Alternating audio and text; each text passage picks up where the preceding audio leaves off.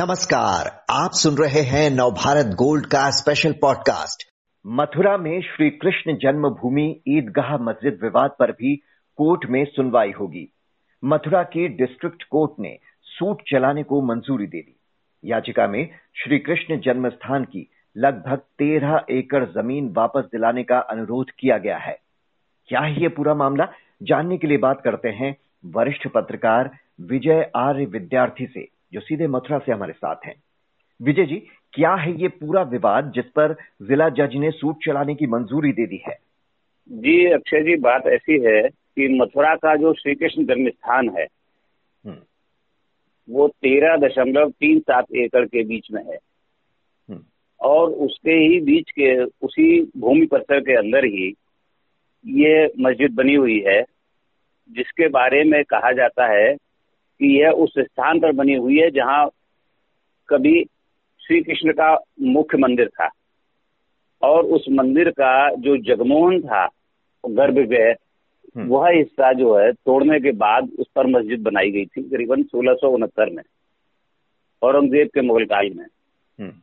और उसके बाद से ये मस्जिद वहाँ बनी रही है लेकिन जो हिस्सा मंदिर का बाकी बचा हुआ था वो सब नष्ट भ्रष्ट हो चुका था यहाँ हिंदू विश्वविद्यालय की स्थापना करने के लिए जिस समय मदन मोहन मालवीय जी मथुरा आए हम्म। और वो सब जगह चंदा इकट्ठा करते जा रहे थे और मथुरा में श्री कृष्ण स्थान के नाम से उन्होंने कहा कि भूमि है कृष्ण की तो यहाँ मंदिर का दर्शन किया जाए नमन किया जाए तो उन्हें एक बहुत छोटा सा मंदिर मिला और जबकि उस किले पर जो कटरा केशव देव के नाम से जाना जाता था।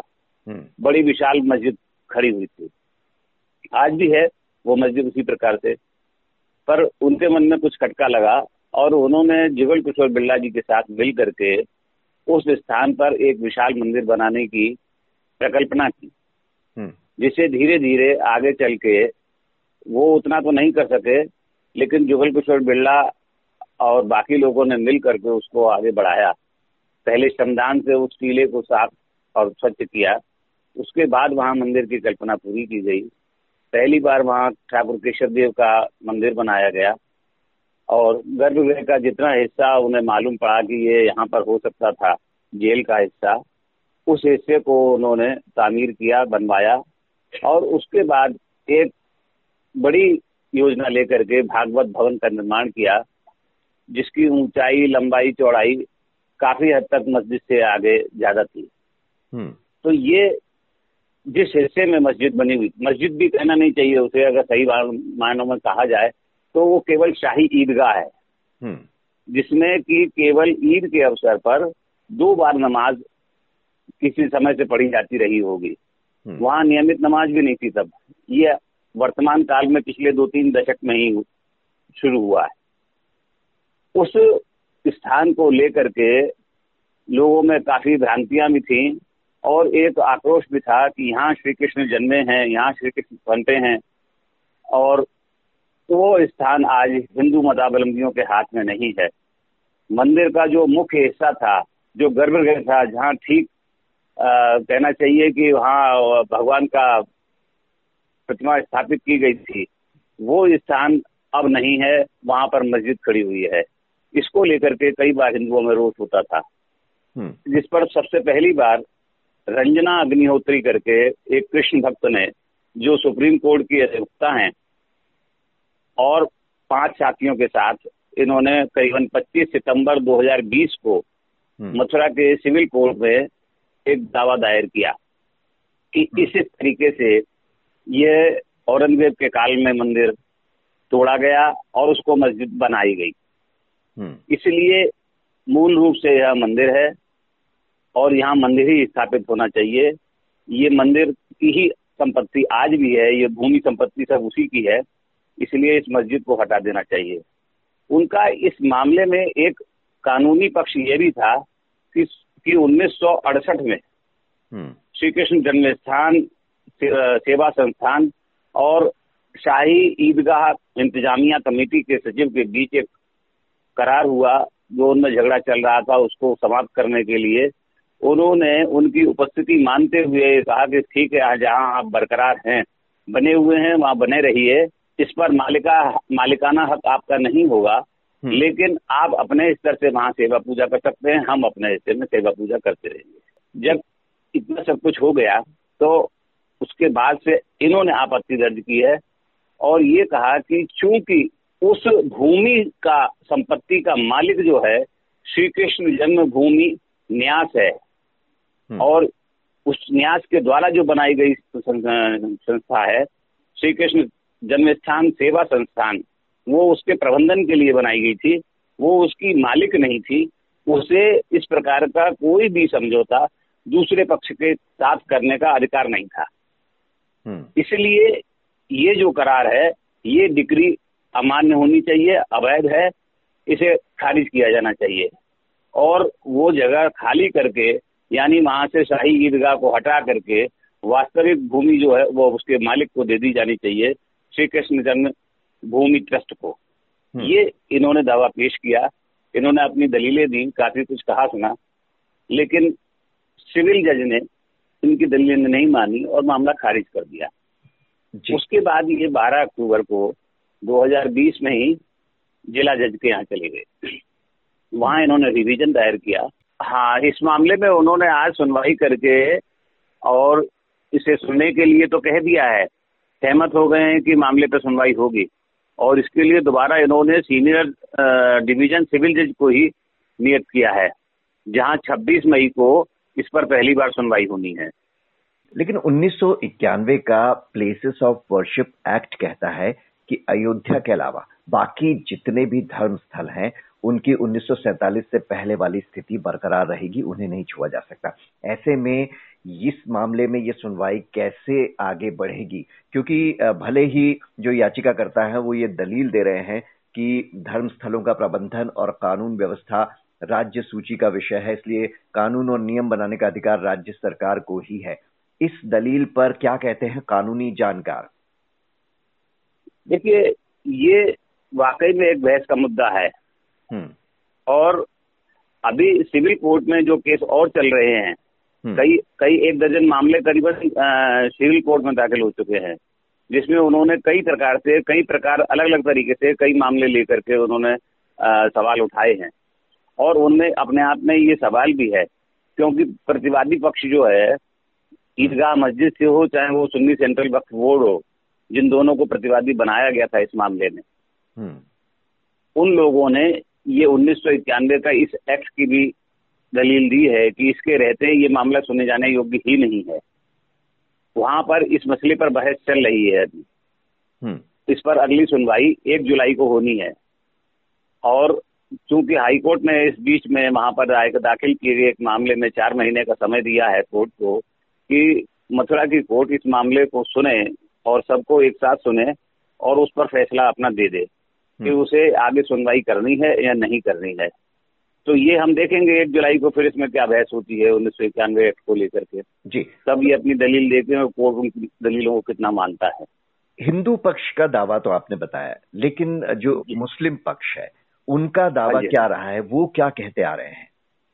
नहीं मुस्लिम पक्ष का तो सबसे बड़ा उनके पास आ, कानूनी दाव दाव यही है कि वो यही कहते हैं कि उन्नीस सौ इक्यानवे का जो एक्ट है पहली बात तो वो एक्ट यहाँ लागू है, इसलिए इस पर सुनवाई किसी सूरत में नहीं होनी चाहिए। और दूसरे, जो उस डिग्री को अमान्य घोषित करने की बात करते हैं तो उन्हें ये समझ लेना चाहिए, वो हमारे और उनके बीच में था।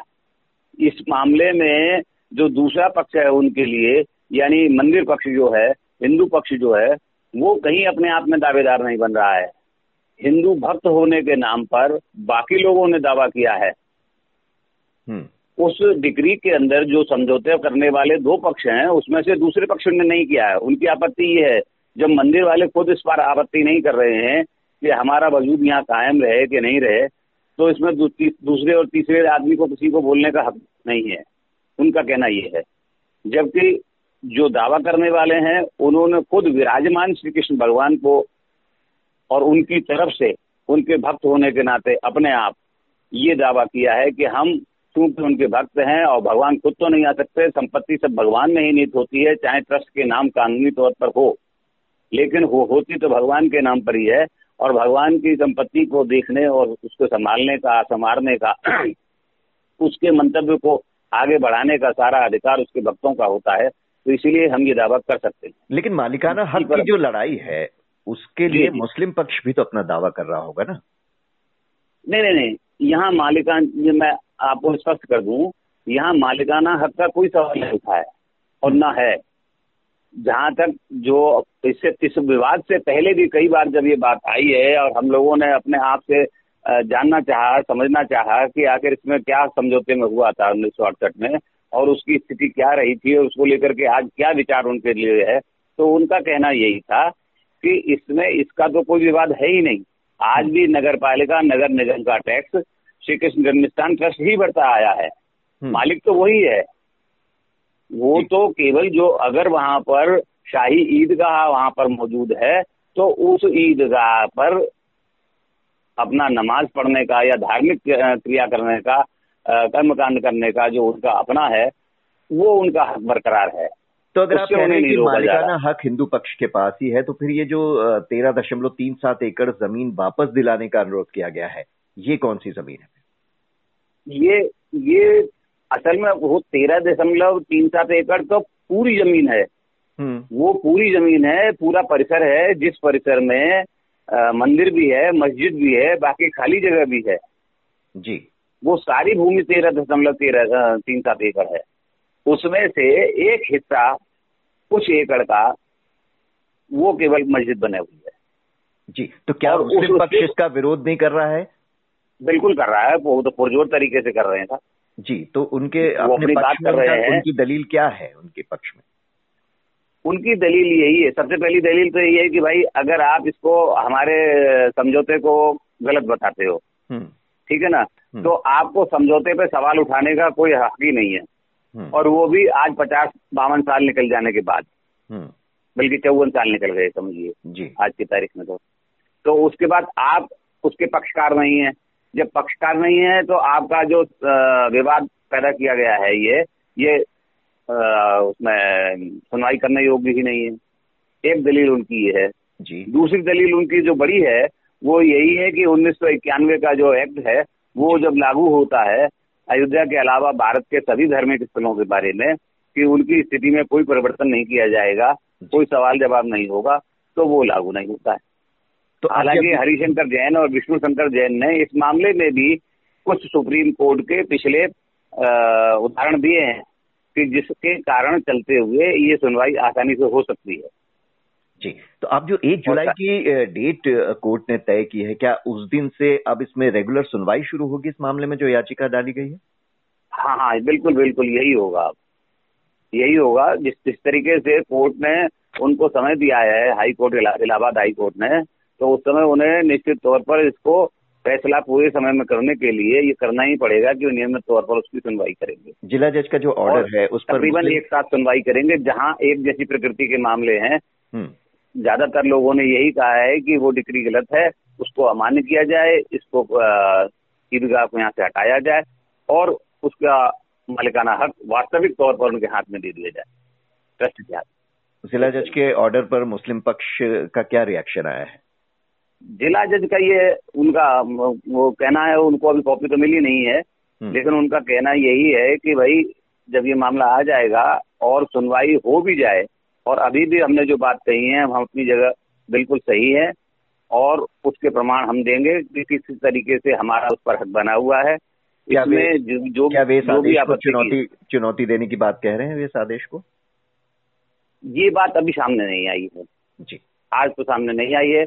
आगे उनके वकील अब जो वो, वो कह रहे हैं कि हम विचार करेंगे बाकी राय लेंगे अपने और जो भी एक्सपर्ट्स हो सकते हैं इस मामले में देखने के लिए उनसे बात करेंगे। विजय हर विद्यार्थी जी इस मामले को विस्तार से समझाने के लिए आपका बहुत बहुत शुक्रिया।